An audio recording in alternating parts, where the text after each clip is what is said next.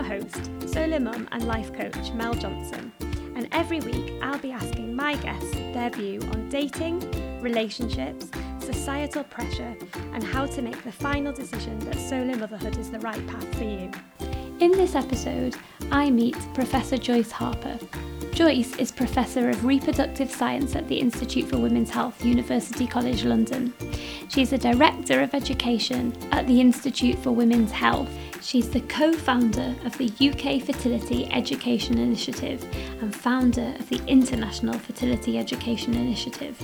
She's worked in the fields of fertility, genetics, reproductive health, and women's health for over 30 years.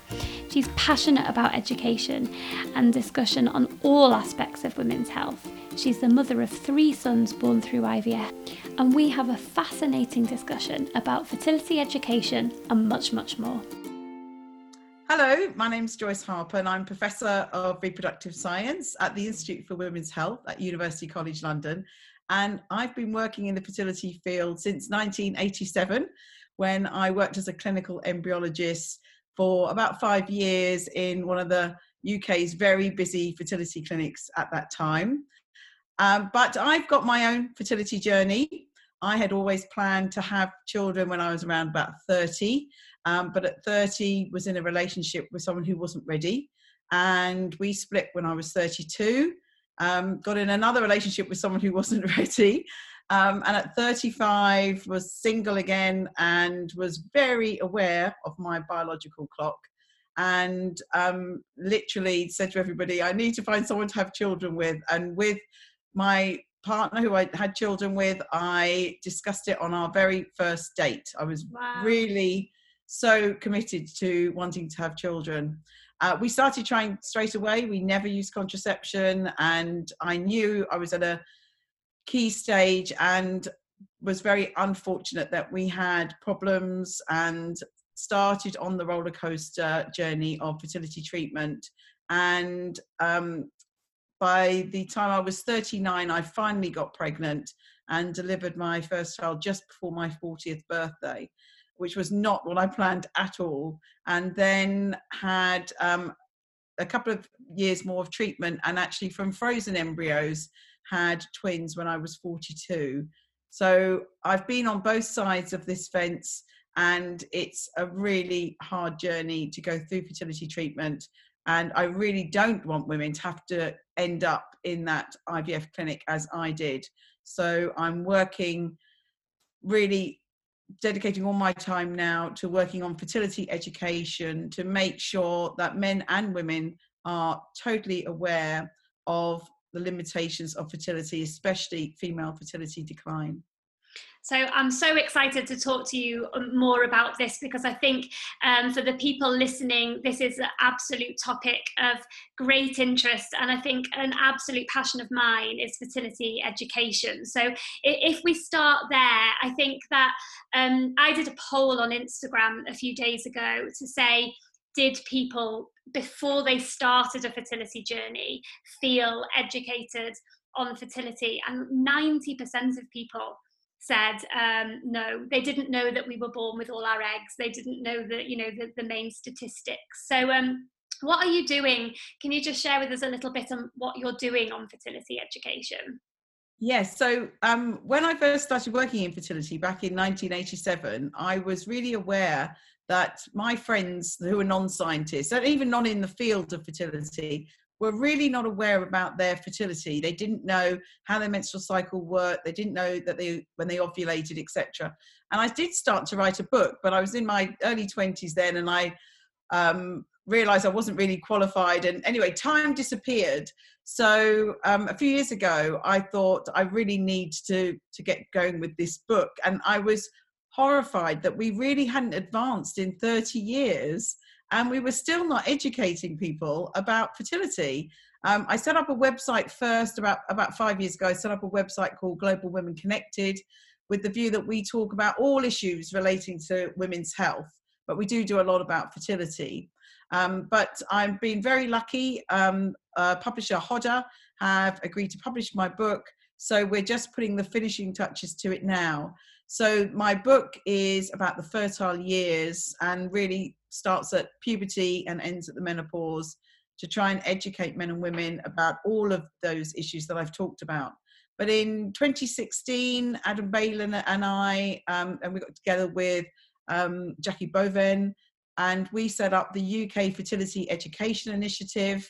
And we've been campaigning for fertility education. We've made two animations, and we um, campaigned with the Department of Education to get the words fertility and reproductive health in the new UK curriculum for reproduction and um, sexual health education. So we're so happy that that's now there. So we're going to have this taught in schools. And I'm doing a lot of research around this area. We're doing a lot of surveys to ask from school children to just with people of reproductive age and, and those who are older and childless about their views around fertility. And I've just got together last year a group of uh, international, um, really people, experts in the field from psychologists, um, embryologists, scientists, clinicians um, who work in this field and we've got together, we made a fertility education poster last year, which has nine key points about fertility education. And we've had it translated into almost 30, just over 30 languages. And I'm now working with different countries to set up national committees so that we can get this fertility education rolled out internationally and we have formulated the group now and we're calling ourselves the international fertility education initiative so we have got a lot of work to do. Mm. The UK is not as bad as some countries. Some countries don't even teach sex education, never mind about fertility education. But we are seeing the global fertility rates are decreasing. So when I was a child, we used to say that people had 2.4 children. And now in the EU, but this is called the total fertility rate, which is the average number of children a woman will have in that country and the total fertility rate in the EU is now 1.6. And actually, in some countries, such as Greece and Poland, it's as low as 1.3. So that means each woman, on average, would have 1.3 children, uh, which is not enough to actually to keep the population going. And there was a paper published last week from the US um, doing predictions about fertility rates in different countries and globally and they felt within the next 80 years there would be several key countries that would have a significant reduction in their population because of this reduced fertility rate, which would actually cause um, economic issues, never mind about issues for people that want children. And I think a lot of this is because people don't know this information and they're missing the boat or they're having families much smaller than they had wished for because they've left it too late. Wow, it's, fa- it's fascinating stuff. It's very interesting about the 2.4 children because we talk a lot about that in our group, thinking that that's the the standard. So it's very interesting that that's actually changed and much reduced. So I loved your poster, the nine um, points, and, and and know that you're sharing some of the, that information on Instagram. So for the solo mum community, so well, I guess at this point, single women who are thinking is this something that i want to pursue? Um, you know have i got uh, enough time? What are some of the key points of those nine that you think they need to consider or they need to be aware of? I think the number one point for any woman considering having children is that we have to understand that we are born with all the eggs we're going to have. So we we actually have the most potential eggs. They're called primordial germ cells when they're image, very immature. Um, these cells, we have the most of them when we're actually a fetus in our mum's womb. And by the time we're born, we've lost quite, we've lost the majority of them. We've only got one to two million left. By the time we get to puberty, we've again lost most of them. We've got about uh, three to 400 thousand left, which sounds like a lot, but from puberty to the menopause, we actually lose about a thousand eggs per month.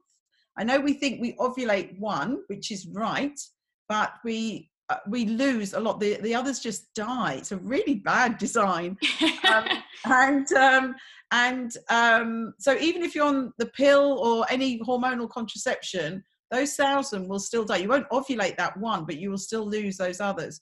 So nothing can change the day we go through the well, the time we go through the menopause. So by the time we're about 37, we've lost the vast majority of those eggs. And so the real crux is that from the minute we start puberty, our fertility is starting to decline, but it becomes really important around age 35. So this is the age where a growing number of women would not be able to get pregnant. And if we look at all the data that all the authorities put out about um, live birth rate for women, whether it's natural conception or fertility treatment, they normally group women under 35 together. And then women over 35, we start looking in two year batches because with each couple of years, the fertility rate goes down and down and down. And we have to remember that we become infertile about 10 years before the menopause. So by the age of 45, almost every woman is going to be infertile. There'll be a few, everyone always puts on, my mum was 46, my mum was 47. There will be the odd woman who will get pregnant naturally. But for the majority of women, our fertility declines at 35. By 45, we're more than likely infertile. So every year is really important. So this is why at 35, I realized how important this is. And I would like to say I did I did consider solo motherhood. And um, I mean, this was, I'm 57 now, so this was a long time ago. And it was um, quite rare for women to do this. But I, I did consider, I spoke to a couple of friends um, about whether they would consider fathering my, my children. But then I, I was lucky to, to find a partner. But it's not, it's not easy. it wasn't easy back then. It's not easy now to find a partner and i think i think you're absolutely right. I think it isn't easy to find a partner and that is what all of the Stork and I audience are finding. And it's um, i think the most common thing that i hear from women who contact me is i can't find a suitable partner but i it is my preference to do this in a more traditional way with someone. I'm just going to give it another six months to meet someone and um, one of the questions is how do you sort of make that final decision? So I help them from an emotional point of view around, you know, letting go of some of the idea of how it would be with a partner. But from um, a, like more of a medical point of view, is there any advice you would give in terms of how to help people who are approaching 35 or maybe are even older um, of what they can do to try to help them make a decision? This is a, a question I'm asked a lot, um, and it, even I think I think you need to start thinking about this at age 30. So I would move it down. Um, I think at age 30, women need to decide: do they want to have children? And there's a growing number of women who decide not to have children, and that's that's absolutely a valid option, of course. If you decide you want to have children, I think at that age you need to think well, do you do you understand about female fertility decline and how significant it's going to become in the next few years? Um, hopefully, that's ticked. Um, then you need to decide uh, if you have a partner, is the partner ready? Um, and if they're not, then try to convince them. Or if this is really what you want to do, you have to move on. Um, and I was in that situation. Um, if you don't have a partner, then um, I think solo motherhood should absolutely be something that people think about there is the option if you're not ready then to have uh, a child is to freeze your eggs but egg freezing is incredibly difficult. It was it was something i always talked about as i as i said when i was in my early 30s i, I wished it had been there when i was 32 um, i it would have taken the pressure off but we have to remember that it's very expensive. It's no guarantee the earlier you freeze your eggs, the more successful it will be. So don't think um, at 32, oh, well, I might meet someone in the next few years, so I'm not going to freeze my eggs. If you have the money, I would say do this earlier than later. You, you, at age 35, your eggs are definitely going to be less viable than they were at 32. Um, and the, the other option is just to wait and to risk it. But as long as you risk it knowing the information, have, making an informed choice. So, just to recap, ideally start trying around the age of 30. Egg freezing is an option, waiting is an option, but there, there are limitations to all of those. So when you get to age 35, I think women, I think my advice would be really don't wait anymore. If you still hadn't haven't met Mr. Right at age 35, think about the last few years. Has anything changed? Will the next six months really make any difference? And I think I think if I'd have got to 36 and hadn't found a partner, I would have tried on my own for sure.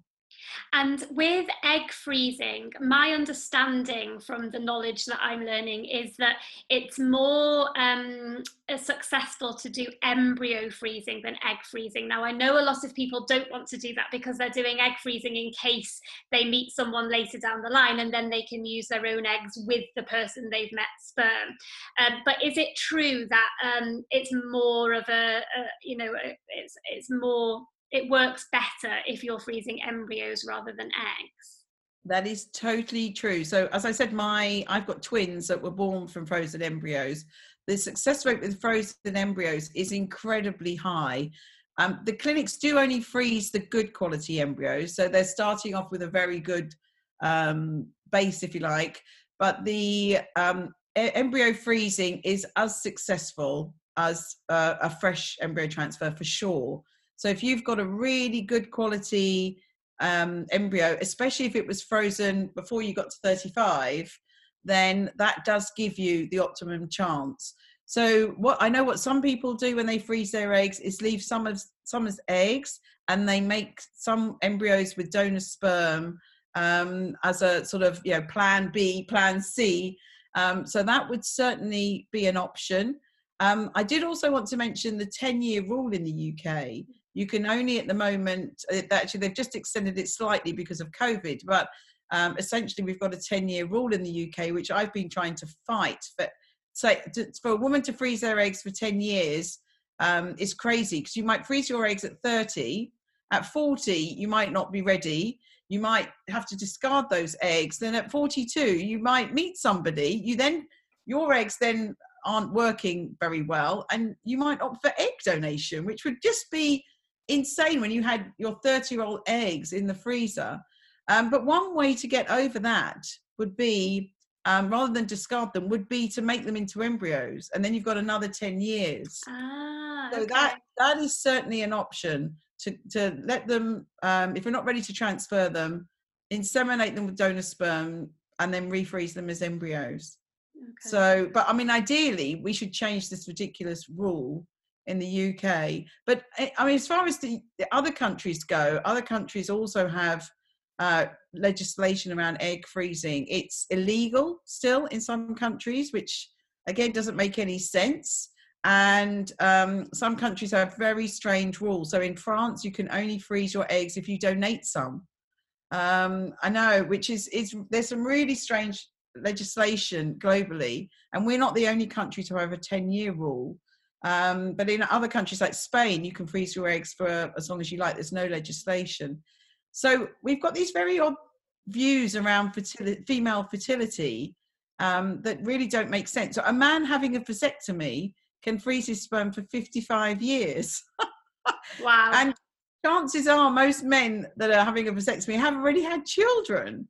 So th- these rules don't make sense, yeah. and and we we are trying to fight them, but it's very very tricky and hopefully just... hopefully they'll change you know as we're progressing down this journey. And if people are choosing to freeze their eggs now hopefully in the next 10 years that I hope would have changed. And anything that this community to, can do to get on board and help with that change, I'm, lots of people ask how they can because I think everyone thinks it's a bit of a bonkers rule. So um, yeah, more than happy to get involved in helping to change that. And um, so one of the things I wanted to ask you about um, the fertility education in schools. One of the things that sometimes people have said when I've said I really want to change fertility education is that they think it's dangerous because the initial reason why we probably teach people as we do is so that there's not um, you know too many underage pregnancies because we almost i think certainly when i was in school scared people in terms of i felt like if i just brushed past a boy i'd get pregnant. You know it's really quite a fear that was put in um, in the education i had. Is there been a discussion about how you find the right balance in that Yes, certainly. We have been um, asked, surely now everyone will go out and get pregnant once you teach them about female fertility decline. I really can't see that. The all the data about sex education is that if you teach children the right information, they actually um, will they, they don't they're not so inquisitive and they actually um, wait longer before they actually invo- get involved in sex, sexual relationships. And that there's there's so much evidence about this. And i feel very strongly that we teach children a very negative view about sex. We teach them oh it's you're, you're you mustn't get someone pregnant and you mustn't get a sexually transmitted infection. Uh, and and then we've got contraception and all of these things are very negative. Mm-hmm. and i think um, with fertility education we can teach a really positive view and also teach people about children, about families, about modern families, about new ways of making families. And um, we often discuss solo motherhood, also solo fatherhood, and also how same sex uh, male and female couples can have children. This is this is actually point nine of our fertility education poster. Um, and interestingly, in some countries, we had to remove point nine because these treatments are illegal. So treating single or same-sex couples in a, a, quite a number of countries is actually illegal.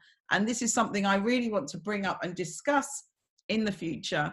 And with our British Fertility Education Initiative, we've made two animations about fertility education, and one of them's about modern families, and again talks about solo parenthood.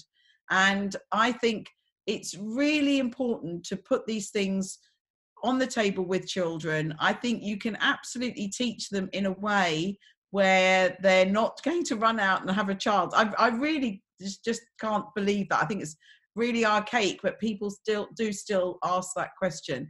But I think we teach them um, how how to understand. We need to teach women and men how to understand the menstrual cycle. Um, what happens when a woman's having a period? what happens when a woman ovulates? And we do teach them some of that but again we don't teach it in a in a very positive light. And we i think we could really help women understand how to identify that they're ovulating. So this is a whole chapter in my book.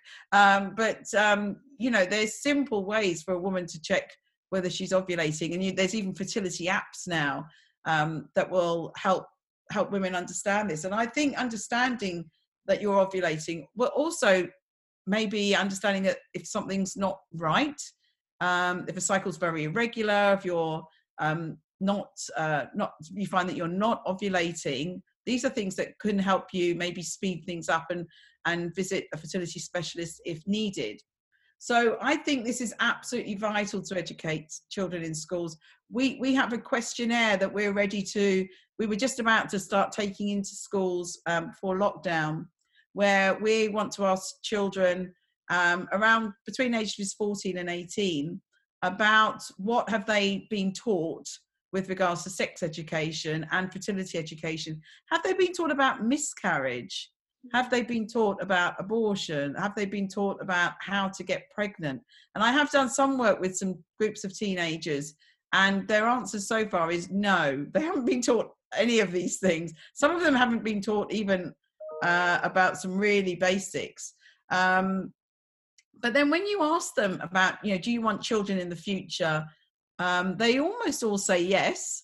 And um, I think it's really good for them to think about their future. We, we do a lot about education, about careers, but a major part of all of our lives is our family.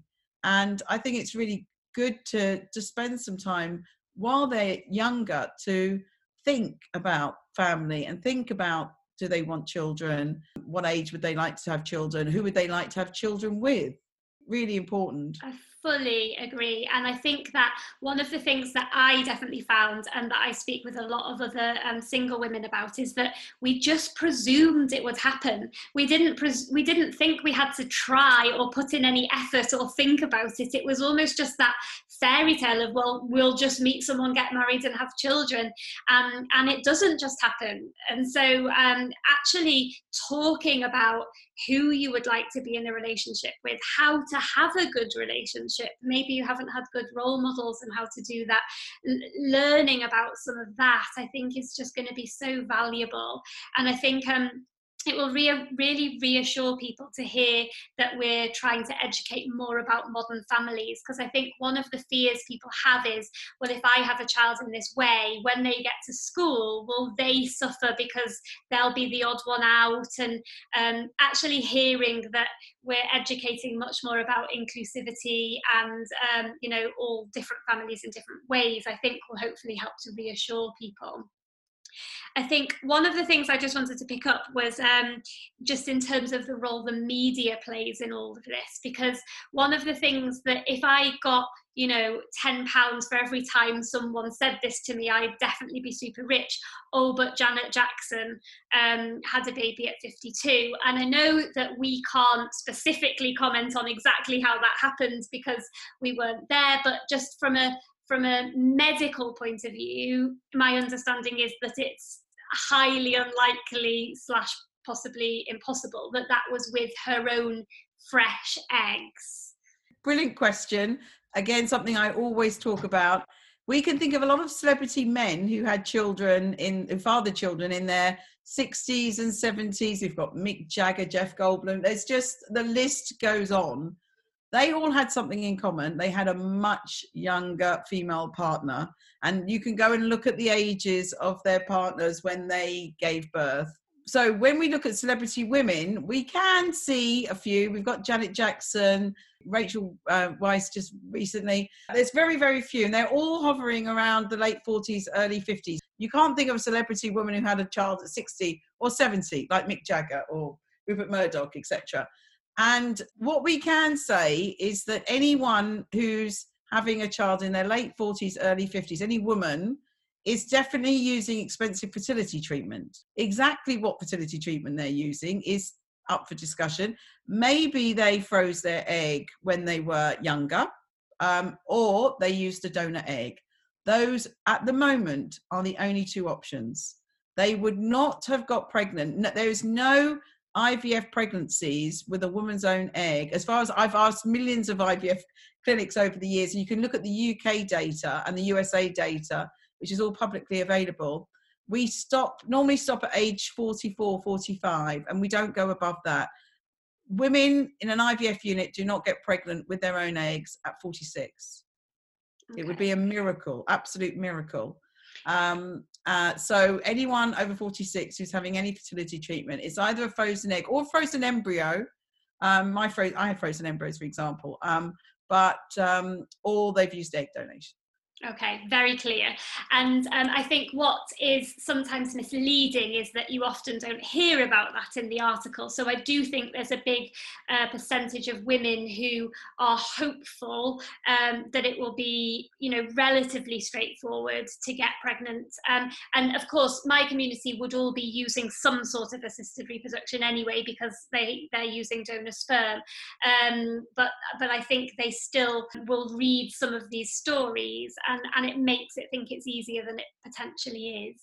Yeah, we have to remember that fertility treatment is very, very expensive.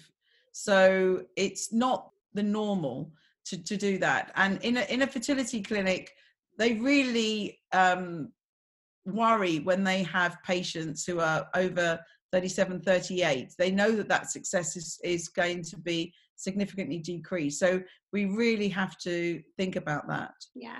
And I think the other thing to say is obviously, I don't want to scare people because there are a lot of people in their late 30s, early 40s, and there are a lot of people who have had successful fertility treatments, but it's just definitely it can be harder and longer and potentially at the end not successful. So I think it's important to say it, it is possible um, in your late 30s and early 40s, but um, but it's harder.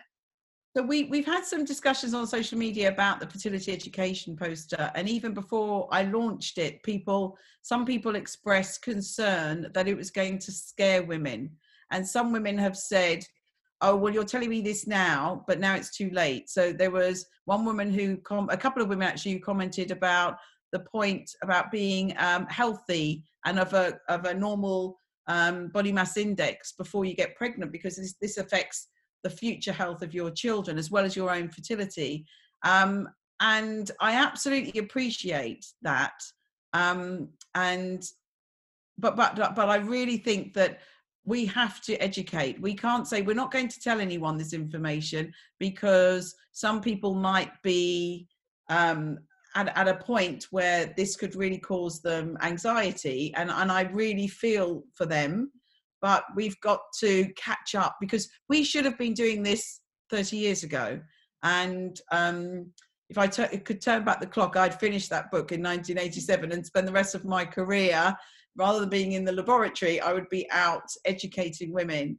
Um, so that is a big regret of mine. But I think um, I want to run some focus groups with men and women to ask them about the fertility education poster. And I know that the older age groups are going to be anxious. And I wish I had um, a magic wand that could help them more. But I think this information is um, really important to know, and that hopefully in future generations we won't be in this situation and people will be uh, fully aware of the limitations of female fertility. Yeah, and as you say, what we're trying to do is give people all the information so that they can make the best, most informed decision for them, um, and hopefully help people not look back and regret not moving more quickly on stuff because they didn't have all the facts.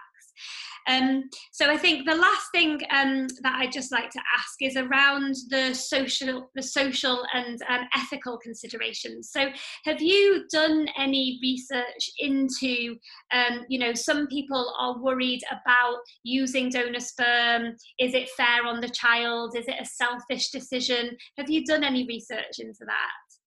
I have, and I'm really glad that you asked me that question. So, um, there's a lot of research that's been done, and all the research is showing that the families are all very successful and there's no problems. A lot of work's been done by Susan Golombok in Cambridge. She's followed many families through, uh, all different types of modern families through, and um, the research shows um, yeah, everything's rosy. Um, so that's really great information. Um, I think one thing I, one message I really would like to, to get out to solo mothers is to think about where you get the sperm from. We did a study back in 2016 um, looking at using um, online sites to get the sperm donor. And we were really concerned that um, it was so easy for women to uh, meet a potential sperm donor on a website. Um, but what was disturbing was that some women knew no information about the donor. There'd been no genetic tests or sexually transmitted infection tests on the donor. Um, some of the donors seemed to coerce the women into having what they call natural insemination, where they have intercourse. And um, I, I really question the motivations of the men. Um, but one of the biggest concerns to me is that some of these men have said they've fathered hundreds of children. And you've got to think about your child. Your child could then have potentially hundreds of half siblings. And nowadays, with genetic testing like 23andMe, you can find your, uh, if you've got any relatives that have put their DNA in one of these banks, you can find them. And there's a, a big movement with children born from donor conception to uh, find siblings, and even some of them have found the donor. Um, so it would concern me that your your child would have all these half siblings. I I think that I I I find that really um, a negative point of um, using a donor such as one you meet online. Um, some parents use an online donor to co-parent, which I think is amazing. So I think if you're if you have a, and I know many women that have had really good, solid friendships with their donors, and it's been a really positive experience. But so I just say think very carefully. Don't go with someone who you don't know, um, and who and who turns out has fathered hundreds of children. Um, but the second point is that um, I have done some research on telling children, and I think with solo mothers, it's it's probably you know almost 100%, if not 100% of women do ch- tell their children, explain things. and we've done a lot of research with the Donor Conception Network in the UK, um, who obviously very much for telling children, and we've they, we've looked at the use of their books. They make excellent books to help find the words and the language to start these discussions when children are younger. Uh, something we do know from research that if children find out uh, later, um, and sometimes in, in heterosexual couples uh, or in couples, it's when there's a, a, separation or a divorce and they find out in anger um, or from other family members, then that can be destructive to that person. But I think with solo motherhood, I think it's uh, very unlikely. And I think that um, I, you can correct me if I'm wrong, but I would have thought that this conversations happier happen early, and I think discussions using um, books would be is really really helpful. And they're called Our Story with the Donor Conception Network, and they're really great. You can personalize them, put photos in. Um, so I I think those are two important things that we need to think about when using donor conception. Yeah, I think um, the donor conception books are brilliant. So I've got the um, the the one that, and I read it to Daisy, and she loves it. Uh, one of the interesting points on it is um, one of the things I feel is that you know Daisy's two and a half, and she probably knows a lot more about you know reproduction and how things work than some of my friends' children who were like eight and nine.